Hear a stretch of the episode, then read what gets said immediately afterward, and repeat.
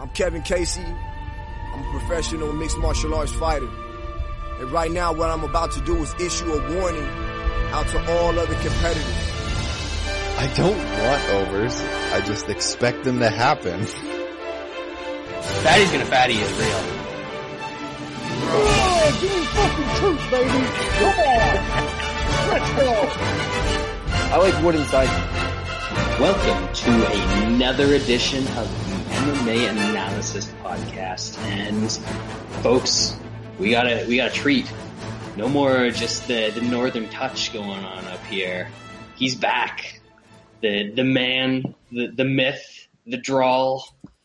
He's recovered from Kentucky's first loss of the season. He's back on the podcast. Two back to back. Yeah, I know, but it was the first one that really the first one. Back. Yeah. You know, yeah. It's always that first one of the year. It always just gets you. It gets you hard. Wes, how you doing? I'm hanging in there, man. Yeah, just that's about all I'll say. I'm hanging in there right now. It's holidays where it's just it's 2020, man. I'm ready for a new year, and but yeah, good to be back and bullshit about some fights and stupid bets and all that good stuff, and so great to be back, boys. Well, we definitely have some stupid fights and some stupid bets to make on those stupid fights this week, so it should be fun. You know what? I've come around. Part of the reason that I stopped caring about MMA is that it was just mediocre UFC card after mediocre UFC card. But the beautiful thing, one of the few beautiful things about this time is that it has brought us some truly terrible MMA. And if there's anything better than great MMA, it's awful MMA. So, you know, I love it. I'm back. I'm all the way back. Some of the physiques that we've seen the past few weeks should have you fully back invested in MMA. For sure. I mean, there's a whole new division in the UFC. There's the T-shirt in the pool division is blowing up, absolutely blowing up. It's the greatest thing I've ever seen. Sean, what's going on with you?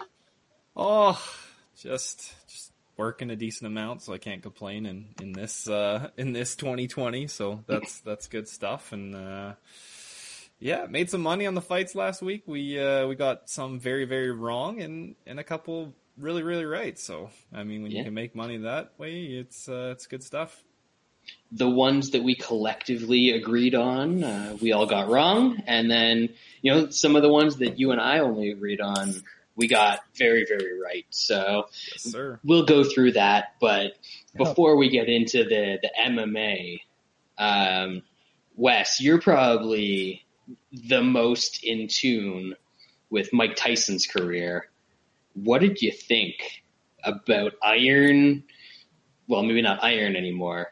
What did you think about Metal Mike in 2020? He said Metal Mike. Hey, for a man that age, I pray to God I look like that when I'm his age. No shit. Yeah. You know, surprisingly, I enjoyed the fuck out of that. I thought that was I thought it was really really good, man. For what it was, you know, 250-something-year-olds, but, I saw today that it did over 1 million buys too. So like, I mean, if that's true, man, has there ever been a man as big a draw for that many years as fucking Mike? I mean, that's crazy, man. But, dude, for what it was, I thought it was pretty good. It was a really good hard sparring match. I didn't want to see either of those guys get fucking knocked out clean or something dumb. The only bad thing now is I think we're gonna get more of it. Yeah. Oh yeah. Like Holyfield is already like begging Mike pretty much because he's the brokest of broke. You know he wants that bad. Yeah, I mean. I guess I'd watch Tyson Holyfield. I mean, I'll watch it on a stream like I watched this on a stream. Exactly. I'm not paying for it, and I wasn't one of those million plus. You can bet your ass on that. But I mean, yeah, I mean for what it was, man. On the other side of it though, like the betting aspect, like holy shit, man. So people got absolutely fucked on that. Yeah. I mean.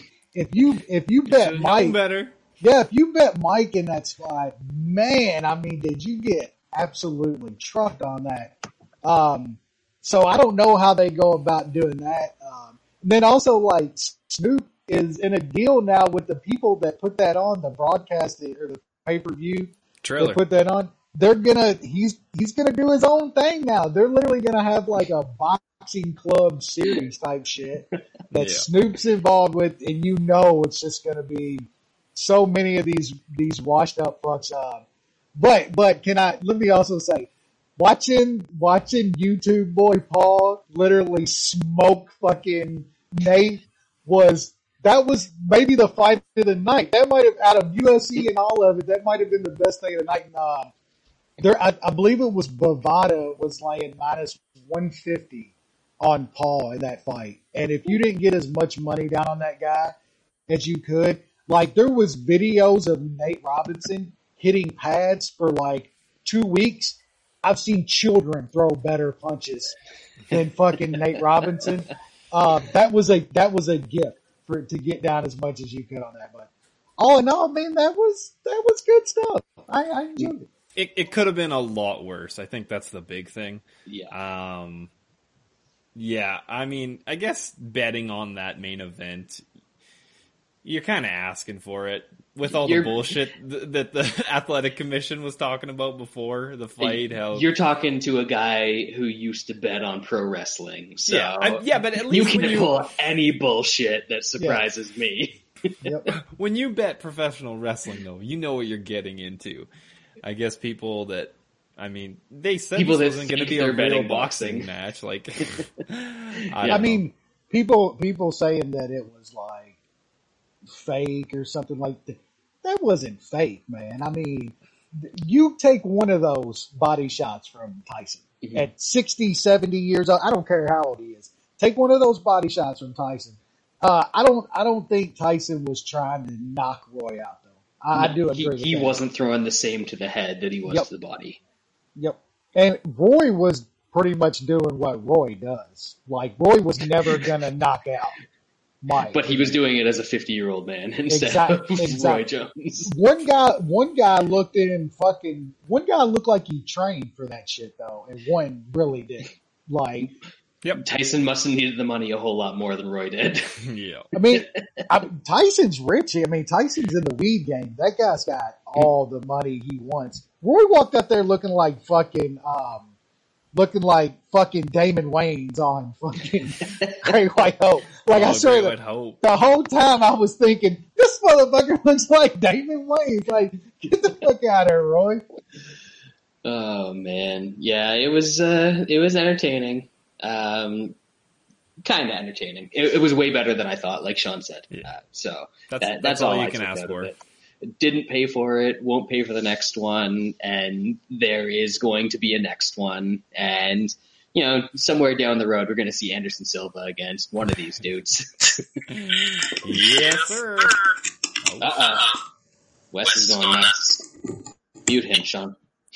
There we go. I know. Fuck, my bad. Anyways, the other fights that happened last week, pretty entertaining. Not good, much like the boxing. It was better than I expected. So there you go. Low expectations. That's how you should have all your shit going on in 2020. Damn right. We're not even going to bother with the main event stuff first because the main event on this card wasn't the main event. Well, we're just going to roll through from bottom to top like we normally do. Prelims, first fight on the card, we had 100% just pure, unmitigated Mook Sanders. I didn't see this fight, but I can tell Okay, it was a second round submission loss. So he must have been beating the shit out of this dude in the first round. I'm just going in there, probably landing some big shots. You know, holding him up against the cage a little bit, and then second round comes out, and he just probably decided to rush in, chin up, and got cracked with something, and then ended up with the dude on his back and got choked out. Am I right? Pretty much.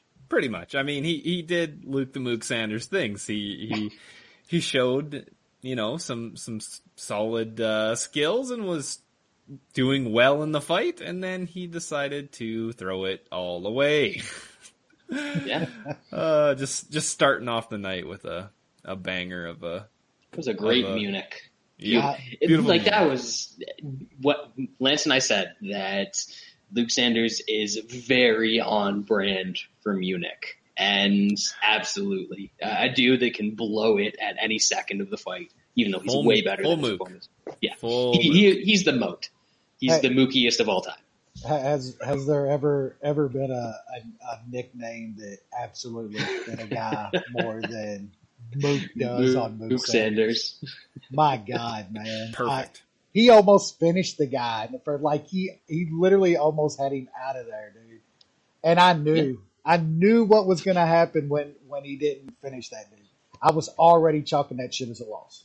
Knew what was going to there. What's so bad is there was multiple people on Twitter. My time was like, Sanders is going to blow this. Watch. He's going to lose this fight. Wait for it. Yep.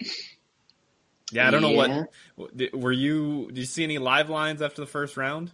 Minus 700. Fuck. Yeah. I couldn't remember. I saw some people tweeting that too, that it was a massive live line after the first round. Yeah. Perfect. Oh well. Perfect. What are you gonna do? Speaking honestly, of awesome bets, if that fight was minus 150 again for Sanders, I'd probably bet it against Moore. I probably would too, and lose all the same. Yeah, terrible bets. You know, the Malcolm X name is very fitting for Malcolm Gordon because he had that delayed reaction. It looked like there was a sniper in the crowd somewhere that just put him down. Because yikes, nobody likes getting hit less than that dude. Sean, how can you be a professional fighter and just hate getting hit the amount that guy does? I just didn't think you could make it this far into a career when that was the case. COVID times, baby. That's.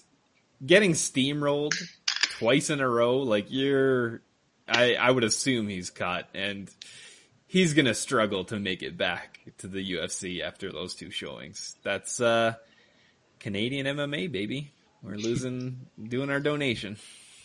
Got anything on that one, Wes? It's just wild to see where, you know, the Canadian MMA is in 2020, though. Like, to arguably have the greatest fighter that's ever lived for all of those years, and then all of these moves. And I don't know if I wouldn't say it's the bad thing about it. It's actually the good and funny thing about it is all the Canadians, the journalists, the MMA guys, it just gets so hyped about any dude that's like 12-0, 15-0 that they send on down, and they get just obliterated every single time. I mean, I'm interested in the China dude though. I mean, that dude's fucking big and long for that division, man. That was a nice finish too. We'll see. We always got to see those guys against dudes that can actually do a double leg, do a double leg mainly, because most of the time they're fucked in those situations. But I mean. I was going to say, we'll talk about Louis Smolka in a little while, but he got out-wrestled by that dude. So yeah. Next up on the prelims, I don't think we're going to take long here. Gina Mazzani beat Rachel Ostevich. This was a bad fight, and Rachel Ostevich is very, very bad at fighting. I think she might be retired now. She needs to go full Instagram model because... Yeah. Yep. Man, I lost money on this chick. I did too, man. I lost a little chunk I mean, the only positive I think to take out of this is we're gonna get maybe a cheaper price on fading Mazzani next time because she's still very fucking bad. She's very bad. That fight was terrible. I have to say that might have been the first time I've ever seen somebody get reversed from north south in that fashion. Yep. So skills, baby, skills. All I heard too was like that she's so much better. She's training at this great gym. Give us a line. She's in the best shape we've ever seen her. I'm like, man, she's fighting a girl that literally is retired, and I ain't being sexist or nothing about it. Old girl does need to go to Instagram and make fucking money. Make that money, girl. She'll make way more there. Exactly. I don't hate on none of that shit. Show what you got. You already do it anyway. Get paid as much as you possibly can. Get paid more for it. Yeah, stop getting punched in your fucking face and go make some real money. No, she's not training much by the looks of it. Nah, man.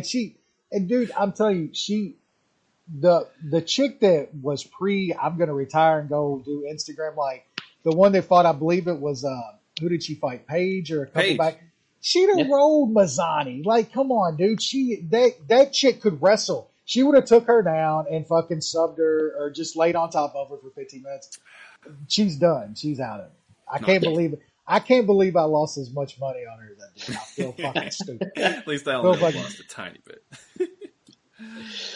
Next up, bantamweight division, Anderson dos Santos, sub-guillotine against Martin Day. I think there might be some, I made some terrible bets on the early portion of this card, but I'm absolutely going to toot my horn for the rest of the card. So get fucking ready for it because it was good stuff. But I believe there is somebody that says that once Martin Day gets in grappling exchanges, he just decides that he's going to grapple. And he got in a grappling exchange, and then he shot a terrible takedown and let Anderson dos Santos just wrap up a guillotine. And it was a beautiful thing because, cashed a bet. Very well done, Brad. Did y'all have some sub? You had some sub, right? Not on that one. No. Saving that one for later. Yeah, he just had dos Santos. But yeah, I did too. It was a fun fight while it lasted. Mm-hmm. Yeah, I had some plus money on him. I think like plus 145 or something like that. Yeah, Martin Day is Denny Green. I mean, he's who we thought he was. Yeah, I couldn't bet the sub in this one because like this guy got knocked out by Davy Grant. So that's always a danger. That's who we're dealing with. Let's get to this next one. Let's get to this one. Featherweight division. All right. I said one of the blessings earlier about COVID is that we get terrible UFC cards, and they're way more entertaining than mediocre UFC cards. The other one is that we get completely unproven guys like Kai Kamaka III at minus 300 against other guys who are also pretty unproven, but there's no reason a guy like Kai Kamaka should ever be a minus 300. And we saw why. Sean, you want to talk about this one a little bit? Because you cashed a few on this. Yeah, this is a good one for me. Kamaka's, it didn't look good for Kamaka. It looked like he gassed, and Pierce just took over. We got a nice price because he did lose to Joey fucking Lozon, but... in a fight against just unproven guys, and he does have power. I'll take that. I was getting a little worried that he was really trying for that sub, and I'm just like, dude, just throw 8 more punches and this fight is over. But he kept tempting me, so TKO inside the distance and plus 3.5. There you go. Wesley, anything here? Oh yeah, this was my saving these 2 fights, and I got. I think it was plus 255 or something like that straight. I wish I had some insight out the distance. Kamaka's going to have that look in fights to where I still think we might end up getting another good price.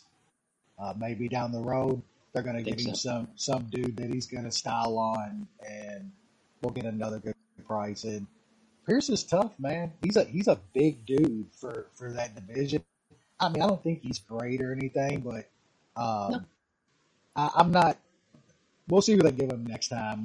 I'm hoping it's we see another kind of dog money price on him against somebody that's around, you know, that has a little bit of a name. I don't know, you know, but we'll see. I like Pierce a whole lot more than Kamaka coming out. Yeah, I know we saw a comment from our boy Dan Tom in the chat earlier, but it was not a good night for Hawaii last Saturday.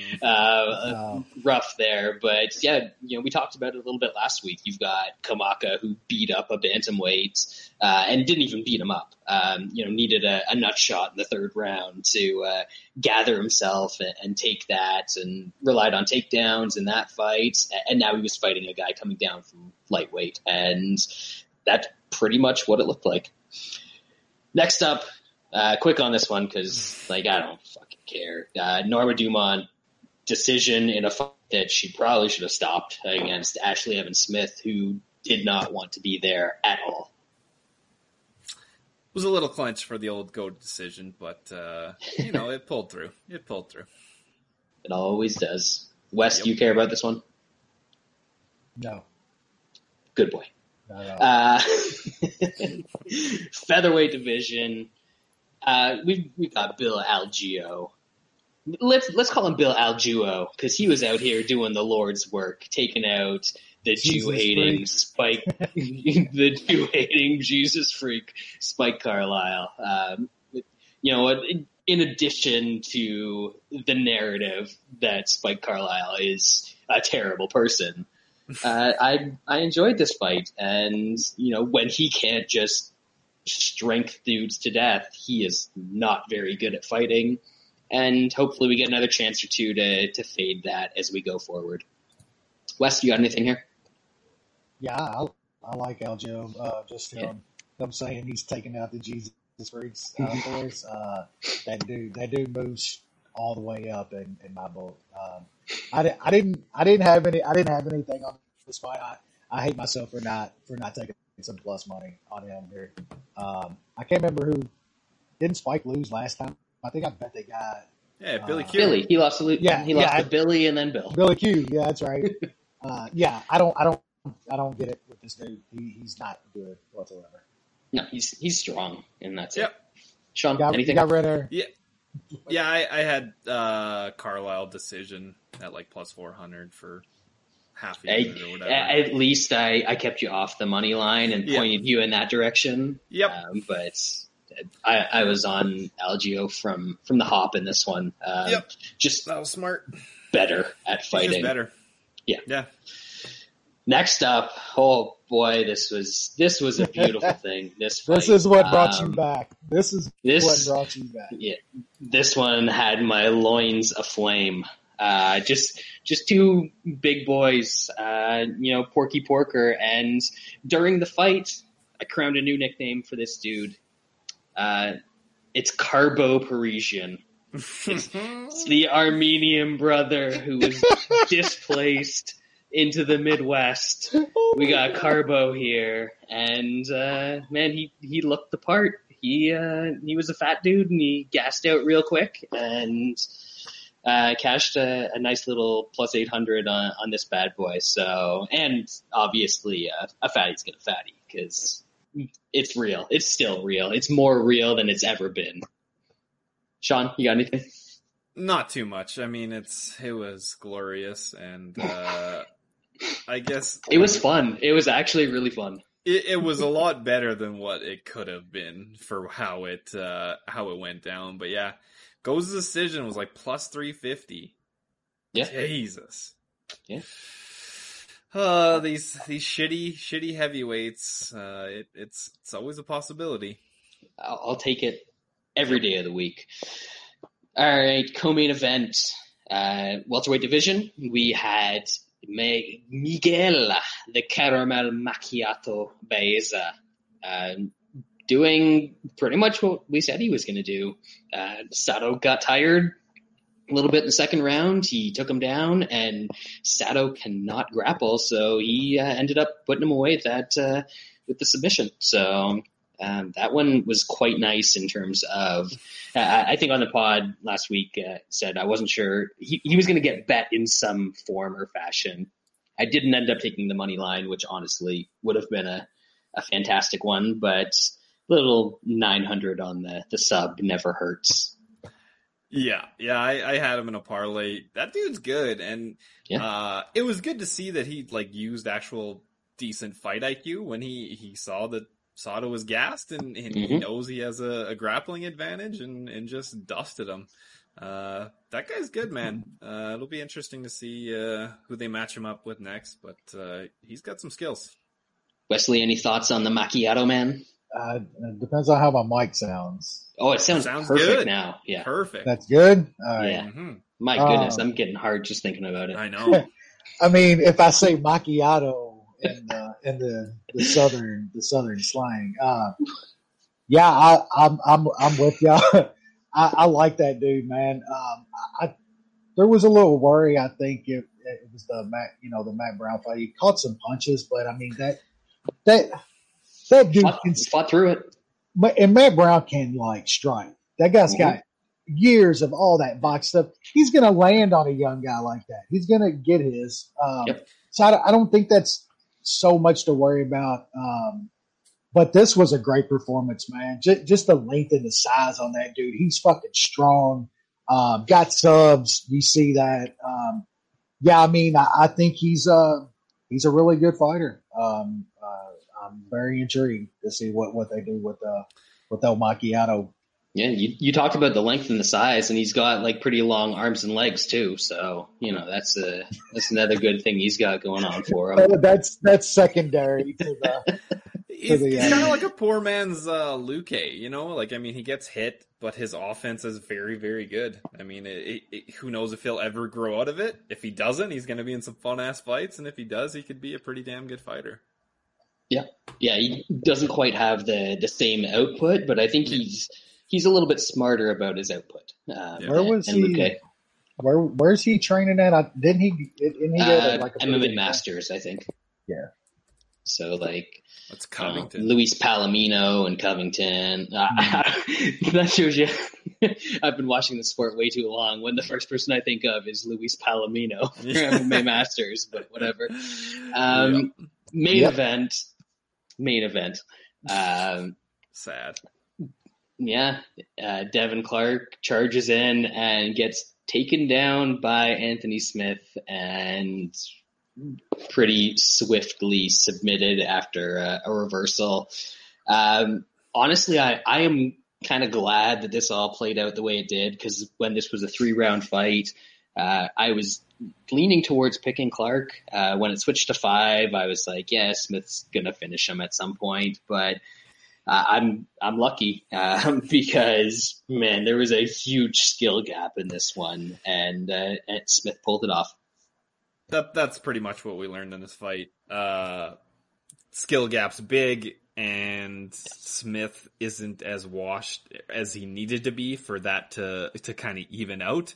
Yeah. The dude's got a pretty good ground game. I think he actually has a black belt, but he uses it for sub defense really well in a lot of fights.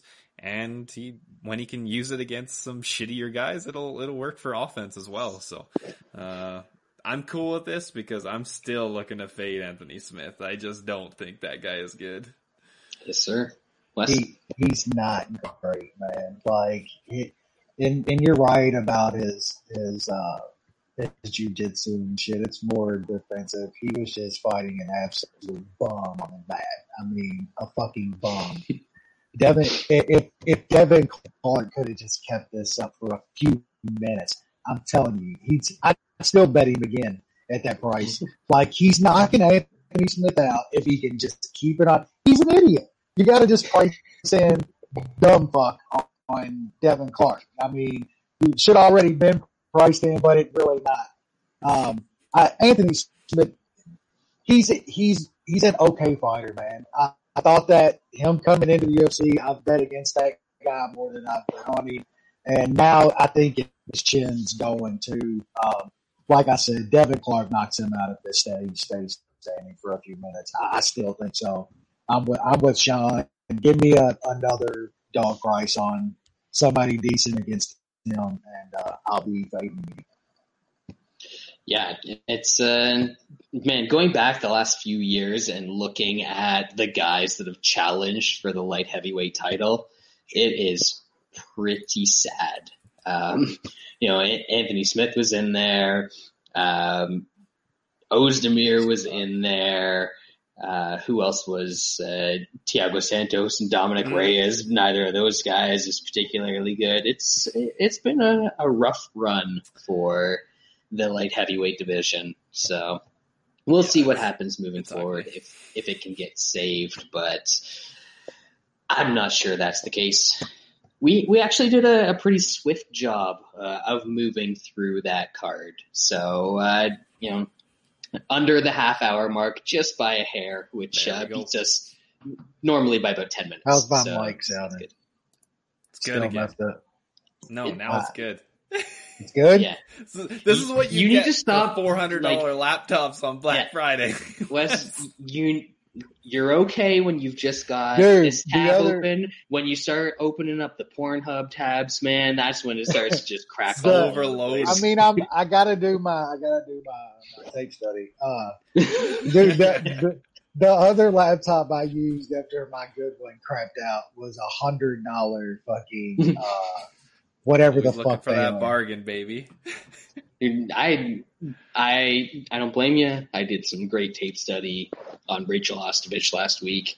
Incredible. It really helped me get an edge on that fight, you know. I did too. You were edging all right. I did too, and it cost me a bunch of money. I was blinded. Yeah. All right, moving on to this week, we have UFC Vegas. What number do we got? 15. No, that was last week, Sean. Oh, fuck, did they... Oh, UFC didn't change on their fucking Twitter. I was just going to make up a number, and then you had to go out and pull an obviously wrong number. Oh, fuck me, it's 16. UFC didn't change it yesterday. Usually they're on their shit. As soon as Monday comes, they're pumping out the new hashtag.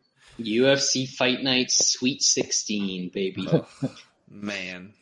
Yeah, we've got a good main event, although it's been thrown together on short notice. And then the rest of it's like a Show XC card. It's I don't know. I wouldn't even compare some of that shit to Show XC. Some of that stuff was good. I mean, this has gotten bad. I have to say, although this card is objectively bad, there's some fun fights that are on this one. I think this will be all right.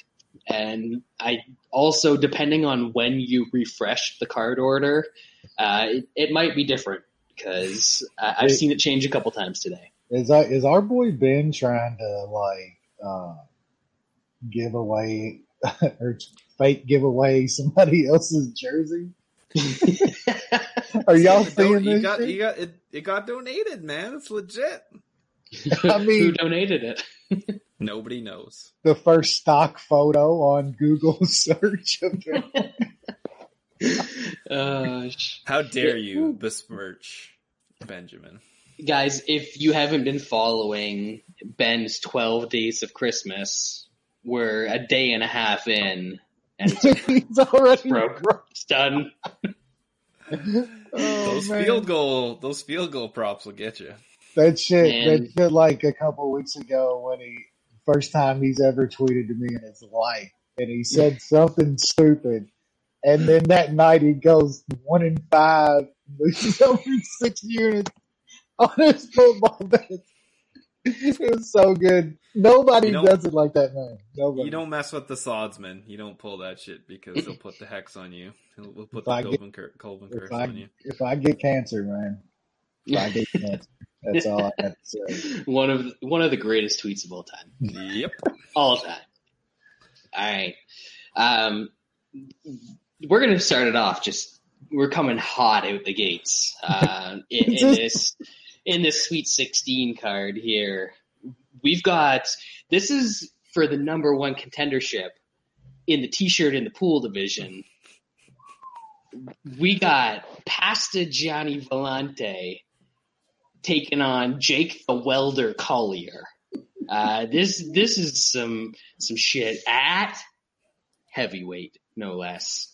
Man, I cannot wait for the weigh-ins. This is one of the most intense moments of the entire fight week. Is Collier going to have a T-shirt on? Is he going to show that belly? What's going to happen at weigh-ins, man? I want to know. Wes, what do you got? I think you just, like, broke down the main part of this.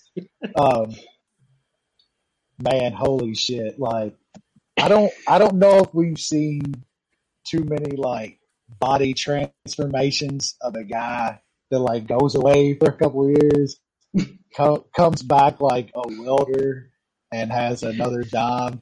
And it's usually they come back on steroids or something. They look like something good. Yeah, let's say the opposite. Yeah, that's usually the body transformation. Guy goes away, comes back, he's fucking 60 pounds. This dude literally looks like a different human. He looks like they pulled him off of a bar stool after a fucking 60-hour work week. Fucking, Volante doesn't look good at heavyweight either, but come on, man. Like, he should maul Jake Collier. That guy's done. Seriously, somebody said that he's literally a welder now, working like 60 hours a week. Maybe our boy Bronnister, man, like, if Volante can't beat this guy, I mean, he was beating the shit out of, I believe it was Maurice Green, wasn't it? And just does some dumb shit and gets caught right at the end. Collier's not pulling that off, man. Can I bet Volante? Fuck, I don't know, man. I might parlay him in something. I'm not sure what he is inside the distance. I think he finishes Collier here. Now, Fatties, is that it? Are we getting a 1.5 on Fatties here? It's a 1.5, but it's minus 160. So, yeah, but I could absolutely see this going over that with Volante laying his fucking ass on top of Collier and just fucking beating on him for a couple rounds and getting a finish in the third round. So I'm picking Volante here. I haven't bet anything, but yeah, that'd be the way I'd go. Well, we move on from this fight. Wes, try and fix your mic because it is indeed fucking ass and tits. Sean, what do you got on the? I don't have much.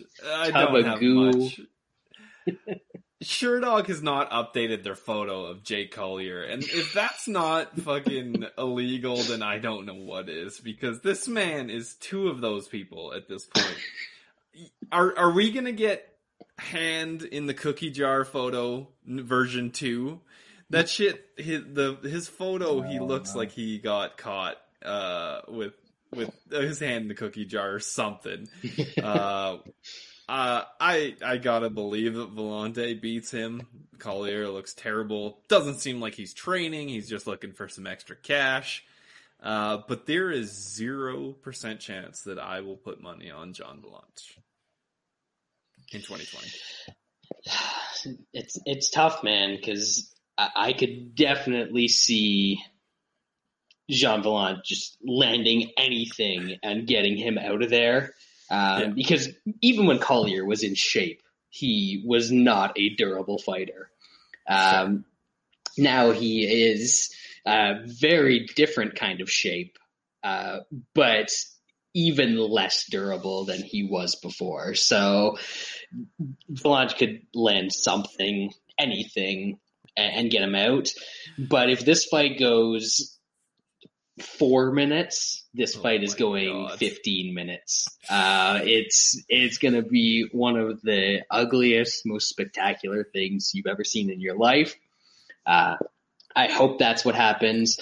I haven't bet it, but honestly, it's getting to the point where I'm kind of thinking that I have to play Pastigiani in this one, because Collier doesn't look like a fighter. He doesn't look like he's training to be a fighter, doesn't look like he wants to be a fighter.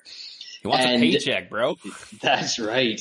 Apparently, he's out a welding job since 2020. That's the only thing that brought him back to the octagon. So, yeah, the pick is Valanche. I don't have any bets on this at the present time. That fatty's gonna fatty price is just a bit too much to trust a guy like Jake Collier. Moving on, featherweight division. This one is I could see this being some fun. I could see a few decent grappling exchanges in this one, but we have Damon the Leech Jackson against a trend that I'm starting to see in MMA. It used to be the overhyped Russians, which there is one on this card, no doubt. Yep. But, man, these Georgians. If you say a guy is from Georgia, I don't care if it's the state. I don't care if it's the country. He's absolutely overhyped, and I will be willing to fade him at the drop of a hat. Sean, what do you got for us on Leech and the top urinal? I mean, the Leech... He's bringing in the big boy. Yeah, it does. Is this working? Oh, yes, my goodness. Sounds beautiful. And all the fans appreciate Wes. Well, I had to break out the gaming headset. Fuck. Yes, sir. Hey, half of the viewership of this podcast is for those dulcet tones. Mm-hmm. We are here. There it is. Yeah, I mean, Jackson surprised a bit last fight. I know Bektic is a very, very flawed fighter, but I mean, he was a big, big underdog there. I think this is going to be a fun fight, and I don't know, man. Topuria, whatever the hell his name is. He's supposedly from Spain? I thought you said he was Georgian. Oh, he's Georgian. Oh, okay. He fights out of Spain, but he's Georgian. Yeah. You know what that means. That's fair. I think he's getting hyped up a bit too much. I know, like, he was a bit of an underdog against Zalal, and people were a bit hyped up on Zalal, but I think he was just one of those guys that he won some fights during a pandemic when people can't fucking train. So, I think this is going to be grappling, and in a grappling match, it's should be a closer fight than this. I don't have any money on Jackson yet, but I'm kind of looking that way. I think he doesn't do as well on the feet. If this is going to be in his world, it could be a lot closer than what the odds are saying. Wesley, Jackson, and a Topurinal. What do we got? Tapioca. Yeah, I don't think it's too hard to break down. I just think we got another spot here to where if Tapor doesn't get Jackson out of there fairly early on the feet, I think this could get ugly and grapply, and that's Jackson's world, man. It's just another spot where he's a 2-1 dog, and I don't think he should be that high. So, yeah, I'm probably gonna take some of the Leech here. I hit the nice one against Bektic last time. Sean's right. Bektic is a flawed fighter, and I think we all kind of broke that fight down the same as far as I can remember. I think we all had a little bit of Leech in that fight. I just feel the same here. It's just he's getting a little bit disrespected against a guy without the experience that he has. So at over 2-1, I think it's worth another little shot here. How nuts is it that we've gone to the point where a guy like Damon Jackson, who was bad in the UFC back in like 2014 and 2015, now actually belongs with these guys. It's kind of wild to me. But going back to Sean's point, Topuria beat Zalal, and he was hyped up because he had wins over Austin Bingo, Jordan Griffin, and Slippery Pete Barrett. Ooh, so, yeah, a bunch of guys who also don't belong in the UFC, and now he's a more than 2-1 favorite against Damon Jackson, who can seriously grapple, and grappling is his best attribute. I think maybe if this guy's got some hidden striking or something like that, he's going to come out here and he could probably smoke Jackson on the feet if he's a good striker, but I haven't seen that at any point. He always wants to go to his grappling. He seems to do that pretty early. He leaves his head stuck in there when he's shooting takedowns, and Jackson is not the guy you want to do that against. So I took a little bit of Jackson at plus 200 in this fight.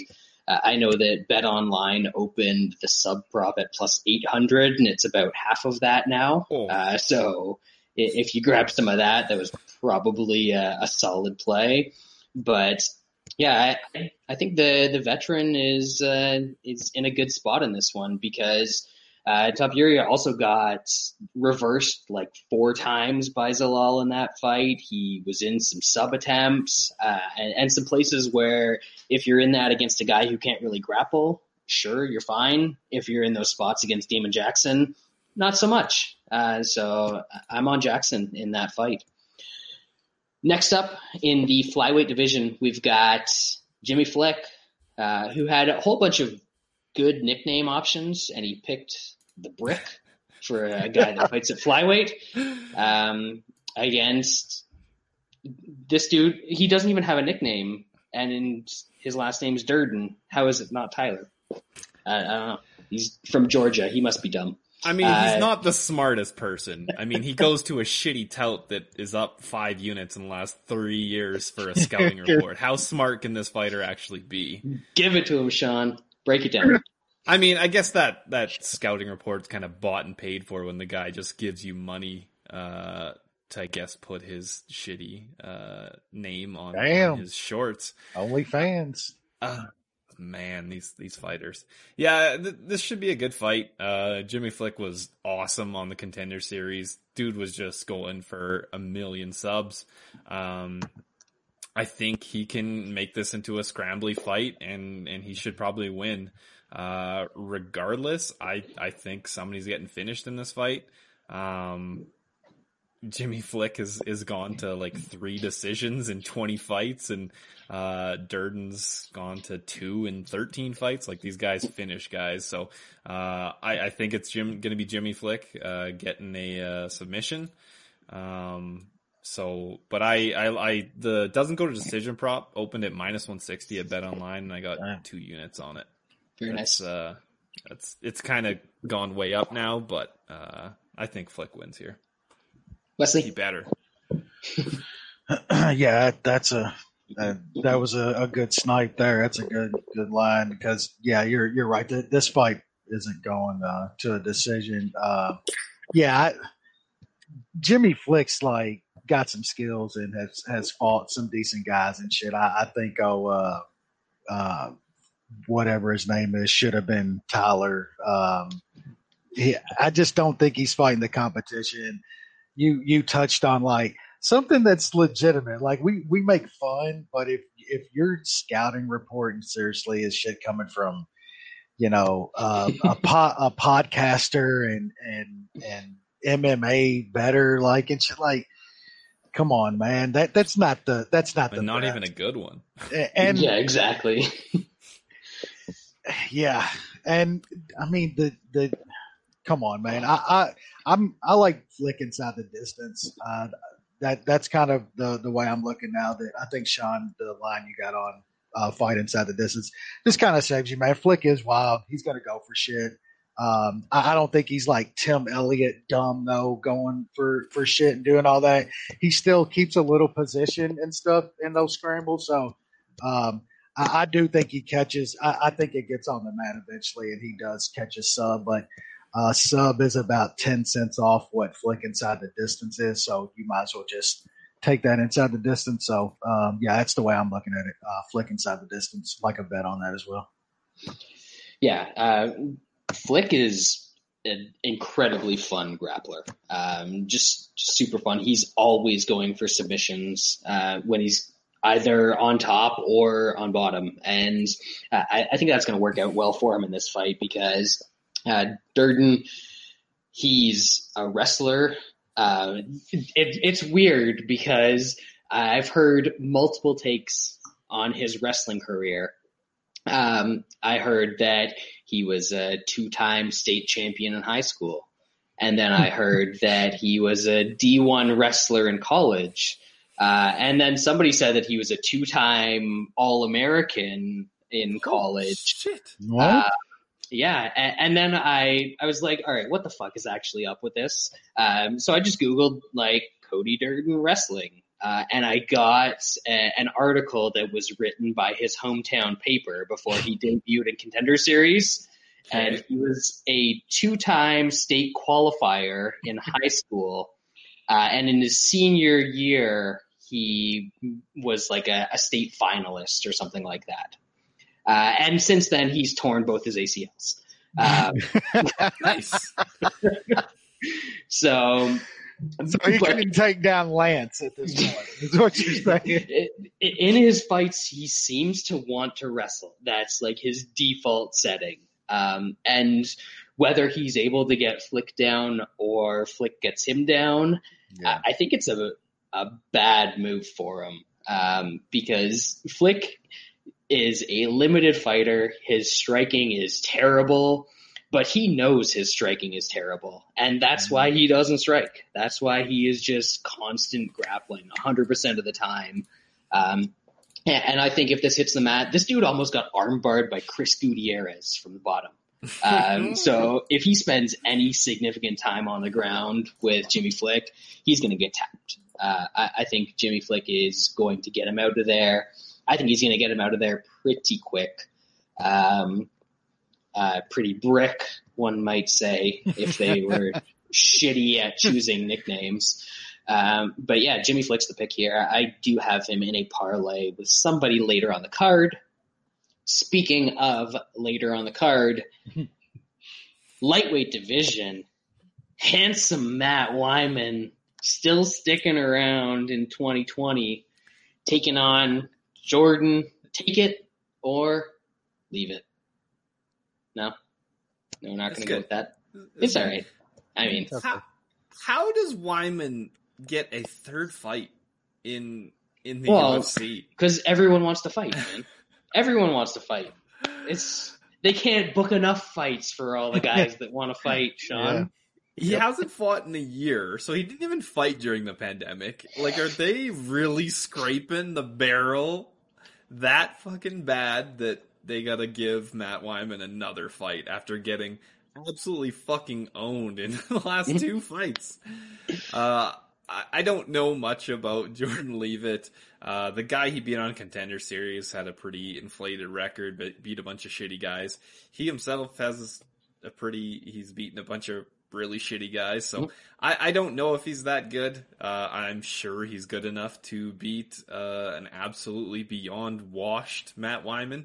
I'm just leaving it. I know Matt Wyman's so gone, but I still don't really want to have money on pretty unknown people. Not sure if you guys noticed how Sean subtly slipped in there that he was just gonna leave it. Nothing. Wes, what do you got here? Man. I can't top that kind of stuff. Yeah, I mean, I get all that about leave it, but come on, man, it's Matt Wiman at 38 or something, and you're talking like he's been off a year. That's coming off of two losses after being off 5 years. You know what I'm saying? Like, what are we even doing here? Like, is it that bad? Like, we got to this many shitty fights we got to put on it. Like, Matt Wyman's getting a third back to lose after a 5-year layoff. I like go take it or leave it. I'm probably gonna get some inside the distance. I think he catches Wiman at something too. He's got a lot of nice subs. Believe he got a sub on his Contender Series fight. Wiman's gonna get caught here, and. I think it's like 30 cents or something like that. I just get burned sometimes with those. So inside the distance at around even money is going to probably be where I go. But yeah, you got to bet against Wiman here. Come on, man. You got to take that. I think this is almost a free play. So Sean's on leave it. Wes is on take it. There you go. I am also on take it. There because Matt Wiman, honestly, he's a pretty good grappler. He's never been subbed in his career. He's got a bunch of submission wins. I don't necessarily think that he's going to get subbed in this fight, but even when he was a good grappler, this dude could never wrestle at all. So Leavitt is going to take this to the ground. He is going to try a bunch of submission attempts. He might land one. I don't know. But in the fights that I've seen of his, which is the Contender Series and his LFA, he just keeps going for subs. He doesn't really seem to get tired when he's grappling, which is what you see from a lot of these good jiu-jitsu guys is they're able to grapple. That's what they do. They do it for hours a day. So I don't see him getting tired by trying to sub Matt Wiman and failing, even if he does fail. And then if he does get the sub, sure, that's great too. So I have Leavitt. I'm taking it. Parlayed. What was the previous fight that we were just talking about? Oh, yeah. Flick. I've got him parlayed with Flick. And I have a second parlay with Leavitt and a guy later on the card because I've got to fade Matt Wiman at this point in his career. Leavitt, in the future, this guy cannot strike at all. So how many touts are going to go out and double dip on old Leavitt now after watching Brad give that out like that? Good luck with that, Brad. Yeah, that's right. But he's absolutely – there's going to be a spot – probably soon where you can fade this guy, but this is not it. When he faces a guy that can wrestle, he'll be in trouble. Next up, we got the bantamweight division. We got Louis Smokes, friend of the MMA analysis, taking on Jose Alberto Taco Quinones. Wes, I have a question for you. If you were to grade Taco on the Taco continuum, so let's say at the bottom end is that like the ground beef that expires that day and they slap the 50% off sticker on it. So he's got that on the low end, or there's let's keep it with beef. And the high end is like a nice beef barbacoa taco. Where do you think Taco Quinones falls on that scale? As for fighting? Yeah. I don't know. He's over like that last day sell beef. Like yeah. Definitely, but not too much though. Well, no, it's probably that stuff where it's like you need to eat it or freeze it by like 3 days. You know what I'm saying? That's probably Taco Quinones at this point. Yeah, there it is. You can break down the fight too. What do you got? And Sean, fight? When he's done, you go, and I'm gonna get a beer. All right. Yeah. Speaking on that, I think though Taco is he's a pretty tough out. I know. Last time he did get smoked by everybody's favorite getting high gamer kid or whatever. That gamer. Yeah. But I still think Quinones is tough. What more in this fight? How I'm looking to bet it is that it's more who he's fighting at this point. And Louis Smoke is just, I don't know, man. There was a point there where he was like kind of bad, and then seemed like his skills developed. I know everybody wants to say like he quit drinking and shit. I don't think it was just the drinking. I think he actually focused on fighting and getting a little better. And he had like some wins there for a little bit. I don't know. It just seems like the guy's totally regressed from that point. And besides that, when Smoker does win, it's when he fucks up and ends up catching somebody and something nice. He does have pretty good jiu-jitsu off his back and stuff when he gets in those spots at times. So I like the under in this spot. I just think there's going to be a finish. I think If Quinones, you know, gets on top of Smolka and is landing something, he might get him out of there. Or probably more often than not, Smolka's going to catch him with something stupid and crazy. So I can't back Smolka anymore at this point. He's cost me so many times, and I thought, like, this is a really good spot for Smolka in this fight. The line's there to bet him again, which is bad.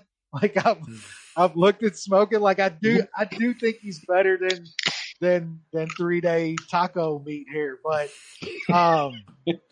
like I said, he just, every time you think he's in a good spot at a good price, he fucking blows it, man. So I'm just gonna take the under here. It's at some decent plus money. Maybe fight inside the distance, get you a couple more minutes there. But fuck it, if Smolka keeps coming down, I'm probably gonna put a small bet on him. I do think he's the better guy here, man, overall. But yeah, the under for me. I really like the under at plus money. This fight is not going to go 15 minutes. Well, 12 and a half. Sean? Yeah, I mean, what did we break this fight down? How many weeks ago was that? 2 weeks ago? 2 weeks. 3 weeks? Two and a half weeks ago? Something like that. I don't think much has changed since then. We got another weight cut. I know Smolka was the one that pulled out last time. It's rough cutting down to 125, and he's got to do it again. So you do worry about his cardio and his chin and all that fun stuff. So I like my bet even more now. Last time I took doesn't go to decision. It was like plus 155. I think it came down a bunch, and it ended up closing, I think, plus 100 or something before it got canceled. So when BetOnline opened like plus 125, I took that, and then Dimes opened it plus 150. I don't understand the price moving from what it closed at, and then what has happened since. Like, I just expect this fight to finish. Like Wes said, Louis Smolka forces fights to be fun, and whether it's to his detriment or not is another story. I think he's going to go for shit. He's going to go for shit early, and he probably doesn't get it. And Quinones takes over and finishes this guy. I know Quinones has a bunch of decisions, but this is a guy that kind of forces you to finish him by either giving you a good fight and forcing those encounters, or just giving you an arm or a neck or whatever. So I'll pick Quinones, and I got 2 units for doesn't go to decision at plus 138. We'll call it. Yeah, a couple weeks ago, we broke down this fight, and I'm not sure if you can read what's on that beer can, but it the does not go to decision was a Munich, and that was before Lance reacquired the AIDS. So he was in his right headspace. I know that the Munich, it hasn't been too nice the last couple weeks. Lance has just been mailing it in. It's absolutely his fault that we have lost every Munich bet since he hasn't been on the podcast. So he's out of the picture this time. And instead of going for this fight doesn't go to decision, I'm switching it up. I'm making the executive decision that we're not even doing a Munich. This is just going to be the consensus. Under 2.5 in this fight.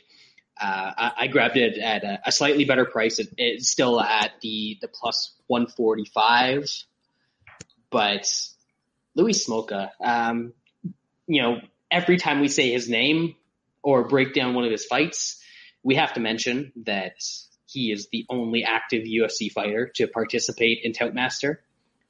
Big friend of the MMA analysis. And honestly, I hope that he comes out there and he gets this done in the first round, which is a possibility. Like, he's the favorite in this fight, very slightly. And if he wins this fight, it is 100% going under. I have no idea why anyone who is thinking of betting Louis Smolka in this fight would play anything other than the under. The last time he won a decision was in 2015 against Neil Seery.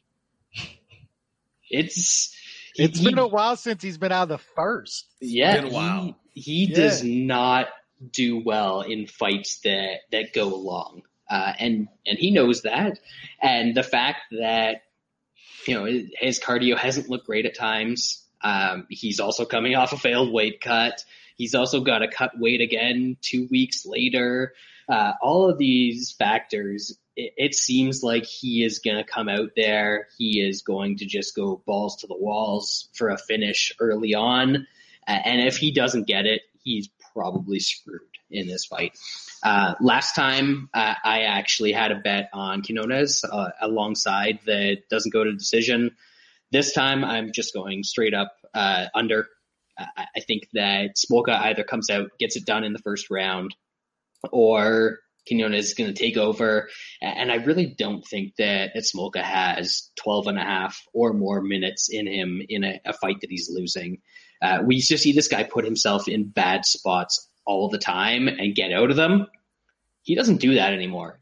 Since he's come back to the UFC, he was getting smoked on the feet against Matt Schnell. Took him down, almost got guillotined, almost got triangled, pulled out of those, jumped back into another triangle and got triangled. Yeah. You can say he looked good against Ryan McDonald, but I think Ryan McDonald might be the only bantamweight on earth that's slower than Louis Smolka. There was a GIF going around earlier today of Aldo's body shot against Jeremy Stevens. And I actually messaged Dan Tom, and I was like, Dan, give me your honest opinion. Who do you think throws faster body shots? Jose Aldo in slow motion or Louis Smolka? And he was like, man, it's close. It's close. He's so slow. And even against that Ryan McDonald, that dude landed like everything on him. So I think that Quinones can land a bunch of stuff. Even if it goes to the ground, if Smolka doesn't get him out of there early, he always puts himself in bad spots, and he just doesn't get out of them anymore. So I think there's a finish in this fight for sure. And I got plus 160 on the under 2.5. I think that is phenomenal. The plus 145 that is still around. That is going to be the MMA analysis consensus bet of the week. So hope Smolka gets it done in the round one, because that would just make it nice and quick and tidy for us to pick up that W. And we'll move on to the next one, which is up one weight class in the featherweight division. We have Nate the Train Landwehr.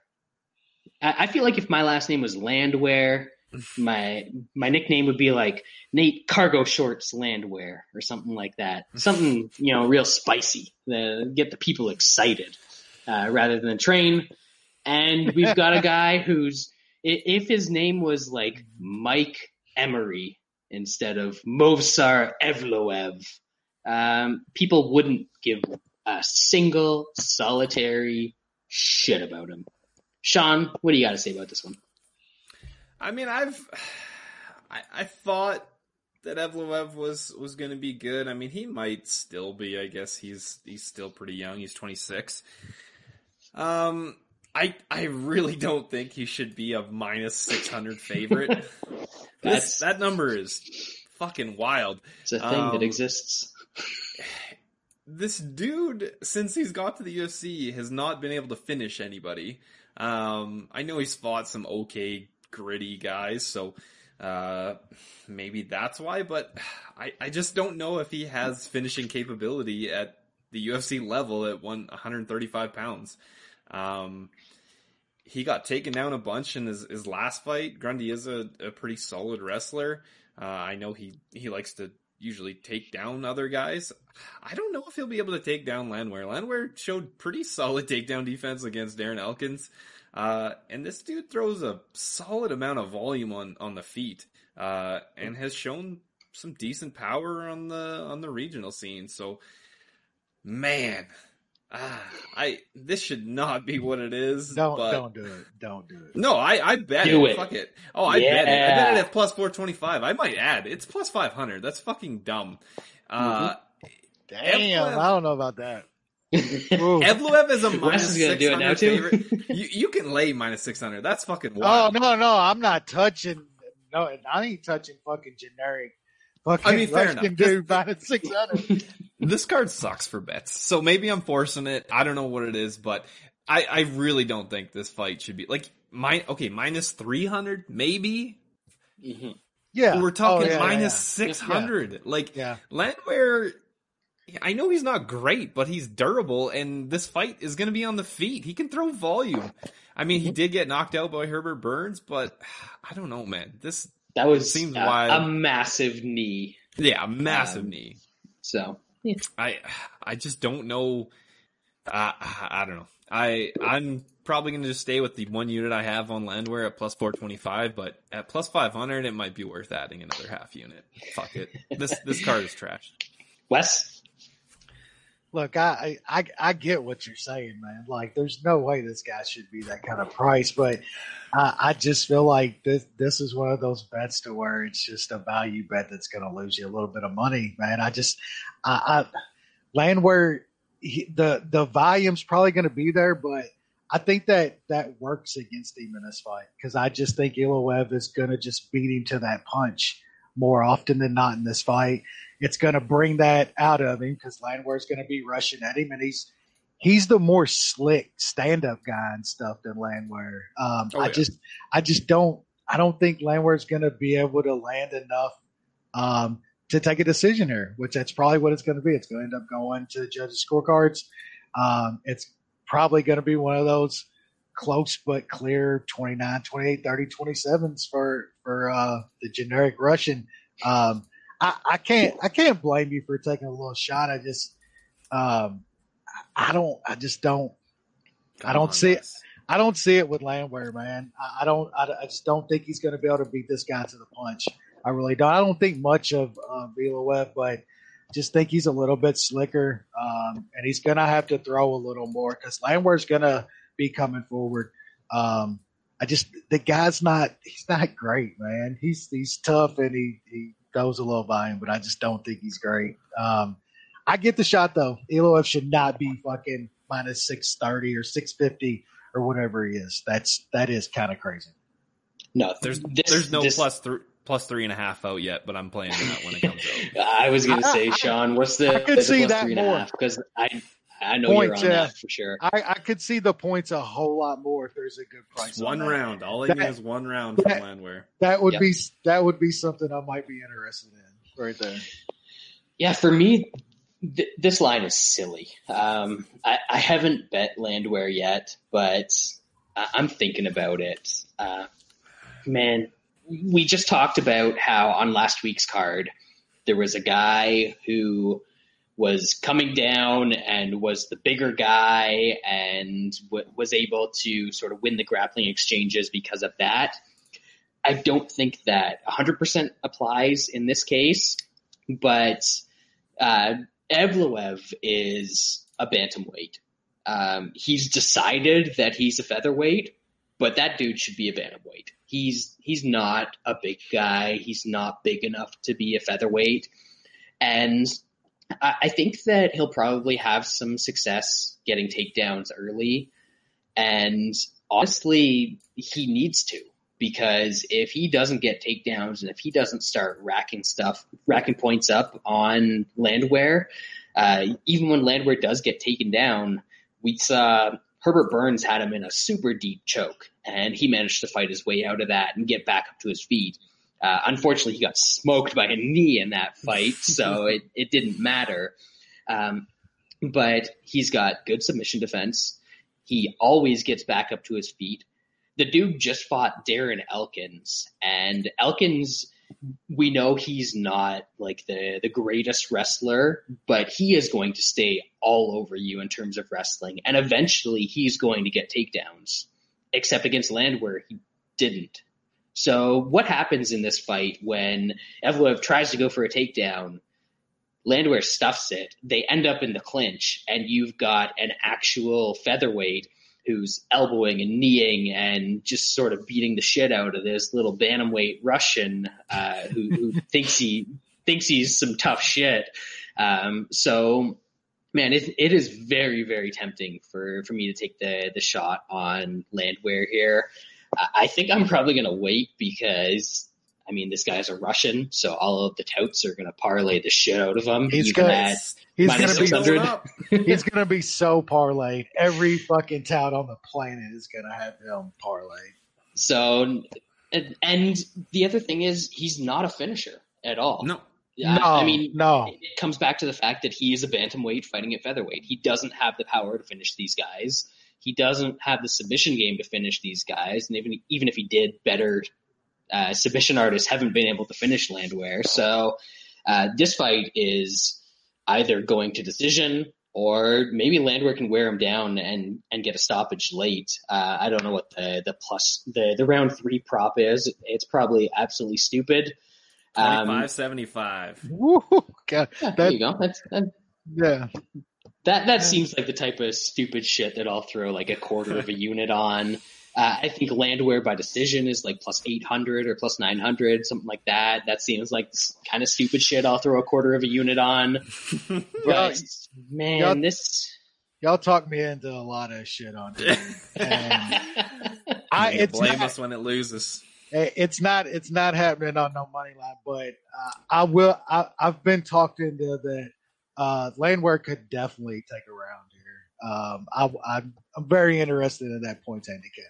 Very interested. You'll probably get like plus 200 on a points handicap, bare minimum. Yep. So I'm going to have something on Landwehr on this fight.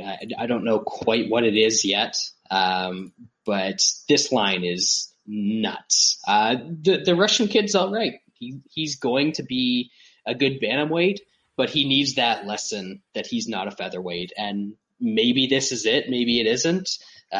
But he's moving in that direction for sure.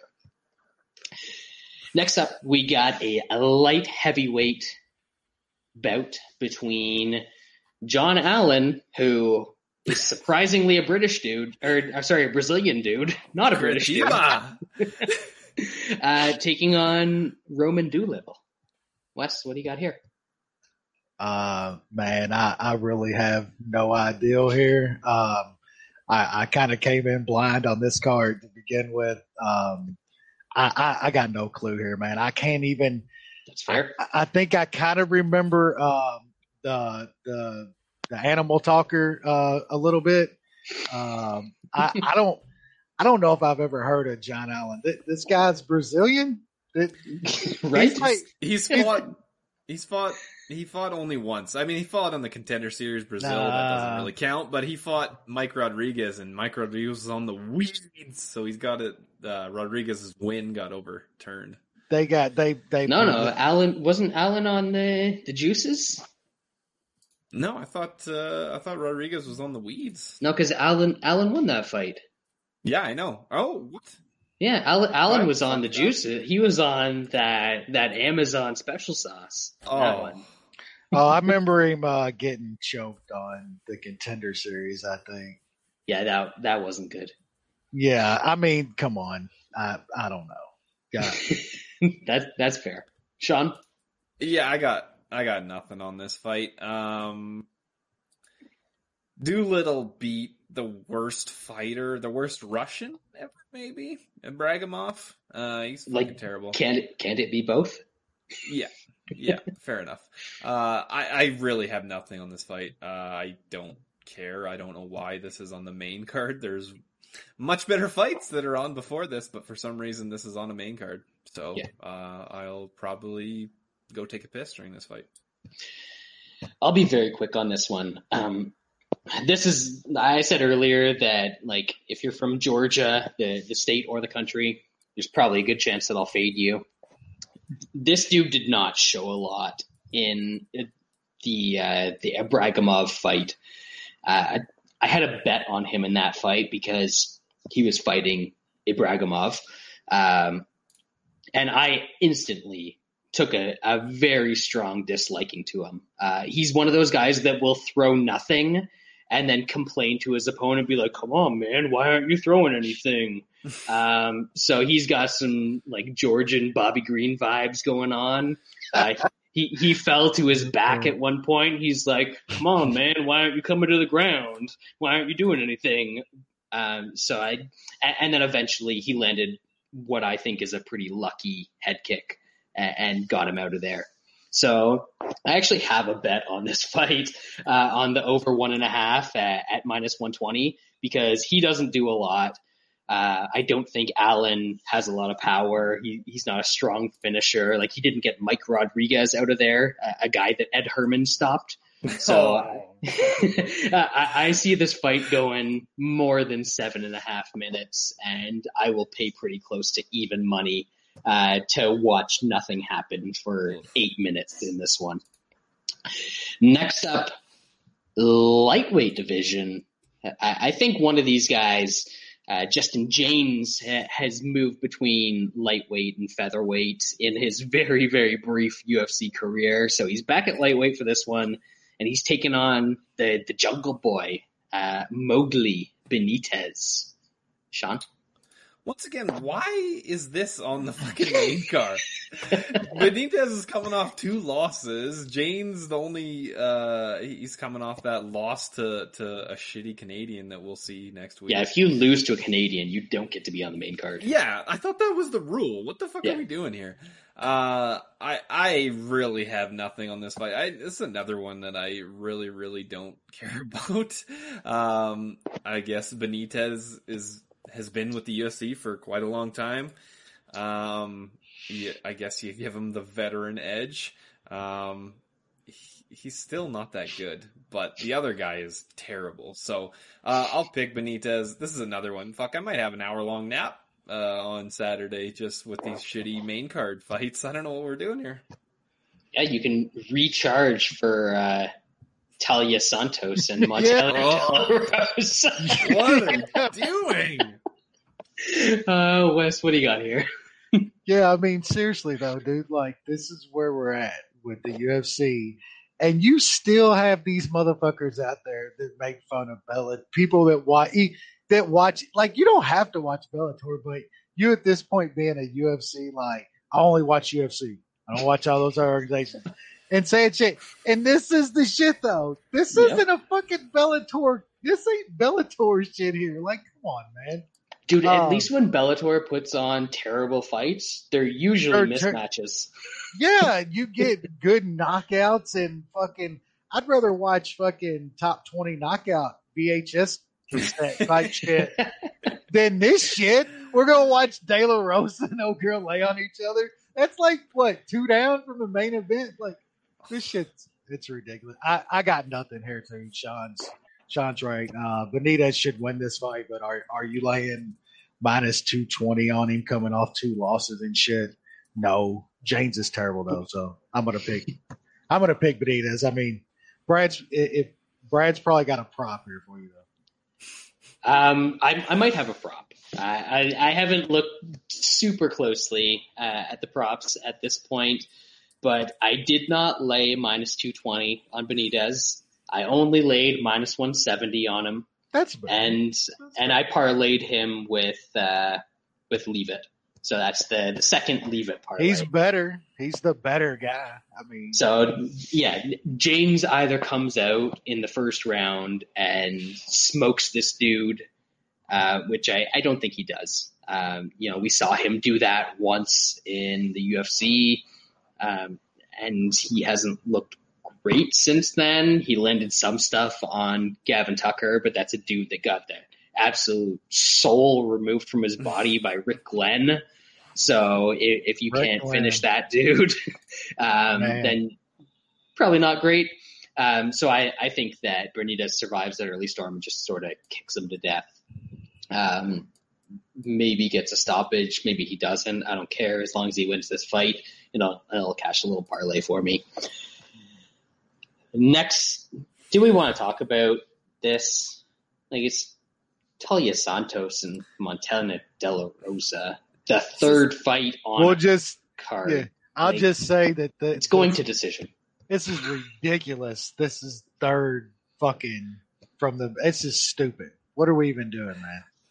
Yeah, like nobody knows who they are. Nobody. The Landwehr fight is better. The Smolka fight is better. The Jackson Topuria fight is better. I mean, my number one contender T-shirt in the pool fight is better than this shit, and that's first on the card. Jesus, Sean. They're both terrible. Goes to decision. There you go. I think Santos is less terrible. Yep. Sure. Yeah, she seems like an athlete, I guess. I don't know. She's got arm muscles. The other one. She has definition on her body. Yep. Yeah. Co-main event. Light heavyweight division. We got... So, fun fact for you guys on this one. Here we go. The guy who is not Osp, he's actually, if you pronounce his name properly, it's Jay Mahal, because he's named after the first Indian, dots, not feathers, professional wrestling, world wrestling entertainment world champion, Jinder Mahal. Yeah, he's named after Jinder Mahal. That's why his name is Jay Mahal Hill. There you go. Little fun fact for you. Wes, what do you got on this one? I'm still trying to process the origins of this guy's name. He's got your brain in a pretzel. Put it in a blender. Mm-hmm. Yeah, we'll pour... say that again. Mahal. Jay Mahal. Yeah, Jay Mahal. Jay Mahal. Yeah, there we go. I think this is just gonna look like a lot of OSP fights here. I think he's gonna try to get him out of there. OSP's gonna bob and weave, maybe take a couple, and he's gonna end up catching him with something. There's just never really too much you have to break down in an OSP fight. I think. You think the guy's going to knock him out. You don't think he's going to get him out of there, then OSP is usually going to survive and either winning the last couple rounds or choking a guy out. So I think that's going to happen here. OSP at plus money. You got to take it against this guy, and that's what I'm going to do. Sean? Yeah, Osp is just a weird fighter. He makes weird fights. I don't know if it's his striking style or just how he moves around that cage. I don't know what it is, but like Wes said, if you're not getting him out of there, which it's not easy to get him out of there. Like you need to be a pretty decent fighter, and he's not just getting like one punch slicked either. It's usually he gets clipped and you still gotta finish him on the ground or grab a neck. And he's decent, and this guy Jamal Hill is kind of unproven. He's only had 7 professional fights. I think Jamal Hill is going to push it early, and if he, like Wes said, if he doesn't get him out of there, this is going to be a typical OSB fight, and OSB is a dangerous guy. He throws with power. We saw in that Menafield fight. I think this is going to be a close fight, and I think OSP can take this if he's able to protect himself early. So I like OSP here at plus 150. I got it for 2 units. Yeah, I like OSP as well. I feel like we saw this a couple months ago. Last time out. Yeah. Last time it got booked a few times, but Alonzo Menafield is a way more dangerous striker than Jinder Mahal. Mm-hmm. And he couldn't get OSP out of there. This guy, he's a light heavyweight. He's got like decent kicks, but he has no power. Like in his hands, no power at all. He is not going to get off out of there. Maybe he can outpoint him. I don't know. I guess that's a possibility, but he's not going to knock him out. And the fact that he throws so many kicks there's a good chance that one of those is going to get caught and they're going to end up on the ground. And this dude has shown absolutely nothing in terms of grappling. So this is a very good chance for the old Von Prue choke to happen again. It could. Wouldn't be shocked at all to see that. And I remember watching this guy on Contender Series, and in his first UFC fight, he fought that like short Croatian dude. I don't remember. Stosic, yeah. He fought both of those dudes. And he loves getting punched by left hooks. Absolutely loves it. And I can't remember, but perhaps somebody can remind me of what punch OSP used to knock out Menafield and just absolutely face plant him. But I think it might have been the same punch. Beautiful left hook. So, yeah, there's a chance that the, what is he now, minus 165, minus 170 favorite could outpoint the wily vet. But there's way too much we haven't seen out of this guy to have him as a decent favorite against a guy like OSP, who's difficult to get out of there, has been in with the best in the division. And, man, I actually absolutely have to take a shot on OSP in this one. So I as well have 3 units on OSP at plus 150. Get it. So, damn. Yeah. We'll see how that goes. Now, the main event, the one relevant fight on the card. So, yeah, it's this is like an LFA card back in the day where the bantamweight winner would immediately jump into the UFC top 15. We have Jack Hermanson. Yeah. Jack Nicholson. Taking on another fun fact for the listeners. Vittori is Italian for decision. Yeah, decision. I thought it was meathead. No, sorry. You must have looked up the bad wrong Google Translate. Bad. Yeah. Let's start with Wes on this one. I want to see what Wes has to say. Yeah. I'm a kind of conflicted. I almost think this fight could look kind of like the last fight that we just talked about, to where I think Vittori has a better chance though than the last guy early that we talked about. I just kind of think it's the same though. Vittori's gonna have to get Hermanson out of there, I believe, pretty quick, because the longer this goes, man, but Vittori just he's got an okay gas tank, but it's not great. He just throws a lot. He throws big shit. Hermanson has survived some stuff.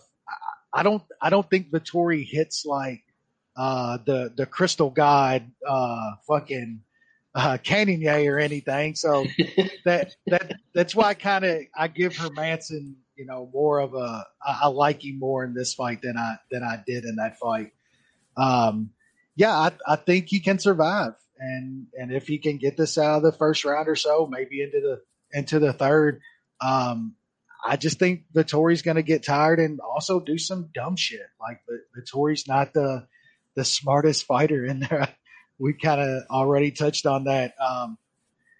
I still haven't bet Hermanson here, man. I keep thinking that Vittori does have a chance to get him, man. Even though I think Cannonier hits a whole lot harder. Vittori does have a little bit of power. Brad's right. Up until his last fight, though, it's like he couldn't finish a fucking half a 6-inch sub in there, I'm leaning Hermanson, probably going to bet him at the dog price, but I will reluctantly, and it's going to be a small bet because I do give Vittori more of a shot than it does worry me too. I see a lot. He's the popular dog Like everybody is betting Hermance in this spot. And I think I give Vettori more of a chance than I see a lot of people giving him in this fight. But the picks are Manson. I'll probably have a small bet on him. That's fair. Oh, autofocus that shit. 150 on the tots. Oh, get it. Steve's giving out winners. Great. All the fucking fans need to be watching for then at the end of the podcast because he's giving out a winner. Oh shit! He's I couldn't get in the chat last week, but he's hot. He's hot. Oh, yeah. He's like 3 weeks in a row, I think. Yep, two or 3 weeks. Always respect a true Englishman's Premier League tips. I mean, damn right. Yeah, I don't have any money on this fight right now. I kind of agree with Wes. There's a lot of people that like Hermanson so far that I've seen. I kind of get it because Hermanson's done better against better competition. So they were surprised that he was a dog. I think Vettori is decent. I think it's kind of backwards, Wes. I think Hermanson gets him early, or it gets to be a closer fight because I don't know how good of gas tank Hermanson has if he doesn't get something early, and if there is a decent amount of strikes thrown. He looked decent in a 5-round fight against. Takes the chances down a lot. I think you're right. It takes his chances down and catching him in something. Yeah, and I mean, Hermanson looked good pretty decent in a 5-round fight against Jacare, but that was kind of a weird fight. There wasn't too much going on there. I might look prop-wise, whether it's Hermanson round one for a stupid number or sub or something like that. I'm coming around on him. I was kind of looking at Vettori to begin with, but I don't know. I think I'll just stay away from this fight. I think Vettori is good. I know he hasn't shown that much. This is a good spot for him to show that he is that good, but he's kind of in tough against Hermanson, who's a really good grappler, and that's where Vettori was getting all his finishes before the UFC was grappling. So that's going to be tough for him in this fight. So I'll pick Hermanson, and I'll try to find a bet because I don't have anything on it. Yeah, this is I find this to be a tricky one. When the line first came out, I was a little bit trigger happy, and I did make a bet on Hermanson at +120. That plus number got it. The plus number always gets me, man. I think that the over 1.5 that I have in that one fight is the only juice I laid on this entire card. I do have a couple of the take it or leave it parlays. There it is. But that doesn't count. That's fucking fading Matt Wiman. So, but yeah, I've been kind of going back and forth and kind of rethinking it a little bit. And I'm going to leave the play. I'm not going to come back and try and take anything on Vettori. Just because, man, we've seen him, like the narrative is kind of that he's supposed to have good cardio. He's supposed to wear on guys. He's supposed to get them out of there late. And I know it was several years ago at this point, but this is the only guy that has ever made Shoeface look good in the third round of a fight. Which is hard to do. And then, he had a couple fights in between there and, went to decisions with a couple dudes. And yeah, he got beat by, Omari Akhmedov for 2 rounds and then looked great in the 3rd round against that dude. But Chris Weidman in 2020 just looked great against Omari Akhmedov in the 3rd round. So the fact that he got a 10-8 against him means nothing to me. People seem to be holding on to the fact that he got a split decision against Israel Adesanya that absolutely should not have been a split decision. I see a lot of people's using that for their Vettori. He still did all right in that fight. That's also not even remotely the same dude. That's when Izzy was having those type of fights early with guys too. He wasn't doing a lot, just trying to win, having kind of sparring type kickboxing matches and shit. You could tell that Izzy at that point, because the fight before he got taken down by some Australian or British dude. Yeah. So you could tell at that point that he wasn't confident in his ability to be able to get up. So he wasn't as aggressive with his strikes and didn't quite evolve into the guy that we know today. So if you want to hold on to that as something that's good for Vettori, sure, go for it. And then his last couple fights, like he's looked good late in fights against Mutanch, terrible cardio, Andrew Sanchez, terrible cardio. The worst cardio. And then he subbed Carl Roberson. Which, like, if you don't think Jack Hermanson would go in there and sub Carl Roberson in about 30 seconds, I don't know what to tell you.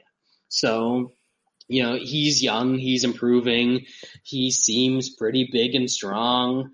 But I really think once he gets into a dogfight, his cardio is going to be no better than Hermanson. And we just saw Hermanson go 5 rounds to Jacare, and the 4th and 5th rounds were his busiest rounds in that fight. That's where he looked the best in that fight. Plus, he's the bigger threat to finish it early. So I think that Hermanson is able to stay busier. He's definitely the better grappler. Maybe Vittori's a little bit of a better striker, although I'm not really impressed by his striking. But Hermanson, everyone that isn't able to get him out of there by being a massive hitter, he beats. He figures out a way to beat those guys. And Vettori, as I said, Italian for decision, he is not going to get guys out of there unless you cannot grapple at all. So I think that Hermanson is either on the ground or just by staying busy in the later rounds going to find a way to win this fight. So I've got Hermanson. I'm sticking with that plus 120 that I took early on, kind of leaning towards the decision prop, which is like 500 or 525, depending on where you look. Because see it. I think that Vettori is difficult to finish. So leaning in that direction a little bit, but I like Jack Hermanson as the pick in this one. So we will see how it plays out on Saturday night. And seems like it's going to be a late one again. Are we going to be awake? Are we even going to be awake by that fight after having? You take that 3-fight nap on the fucking main card, and then you're good for the co-main and main. That is so bad. Jesus. At least things are looking brighter for next week. How many over-under, 12 fucking tweets from Lance? Like, can we move this on? God, why are we getting this fight on the main? The man's in the ICU. All he's not going anywhere. They just gotta flip it over to ESPN. He's tired. He's tired. He wants this shit to be over. Lance said next week he's here regardless, and you know why he's gonna be here next week. Why? What's happening next week? DeBron. Like, he's gonna have a fucking IV bag and shit. Dude gonna have a cover around him. Ain't gonna say here. DeBron. He's gonna have 17 units on DeBron.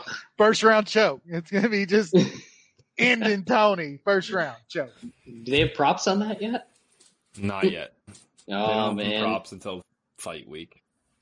What was the line? I haven't even looked up the line. You can get plus 150 right now. 45, 150.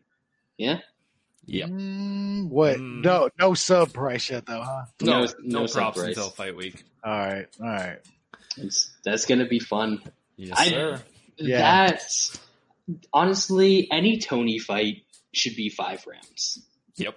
And DeBron, it doesn't matter because the man is just going to come out there and kill you with a choke, or he's going to get subbed, or not subbed, but he's going to get stopped. So that should just be no rounds. Yeah, that could be no time limit. None of this. Yeah, no time limit, no 5 minutes, none of this bullshit. Take it back to the old days. Old school. Just let them fight until somebody dies. There we go.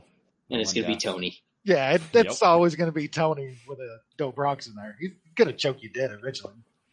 But, that's a real card. Yep, that's a very solid card. Took us 16 fucking ESPN plus whatever to get here.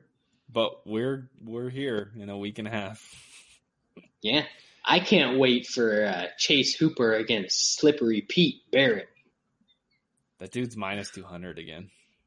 Is he? He's minus 400. Man. Sorry, he's minus 400. We're gonna have to do it again. We're gonna get an even better price this time. Oh, I lost last time because I'm an idiot. So I'll try to make some back this time. I got him at minus 110. We'll talk about that next week. Man, yeah, that's a fun one. We got the Pitt Pineda on the undercard against Cub Swanson. That's like a WEC dream fight. Yep. Dude, we're getting that. We're getting Cub Swanson against Pineda 2020 UFC. How wild is that? That is so crazy. These are some wild times we live in, but we got to get through one more before we get to next week's UFC 256 that actually has a bunch of very, very entertaining fights. And you know what? As I said earlier, this is low level MMA, so it is probably going to be entertaining for us as well. Wes, Sean, you got anything you want to sign off with before we get out of here? I got nothing. Lance said he will fucking be back next week, so hold him to it. Damn right. It's fucking Chucky Olives. Yeah, he has to be here. He'll be back. I mean, he missed Bearju, but I don't think he's missing Chucky Olives. No. Nah. There's only so much that he can take. Yeah, that's true. There's only so much AIDS virus that will keep him away when Del Bronx is like. Well, we are signing off for the week, folks. Thanks for joining us.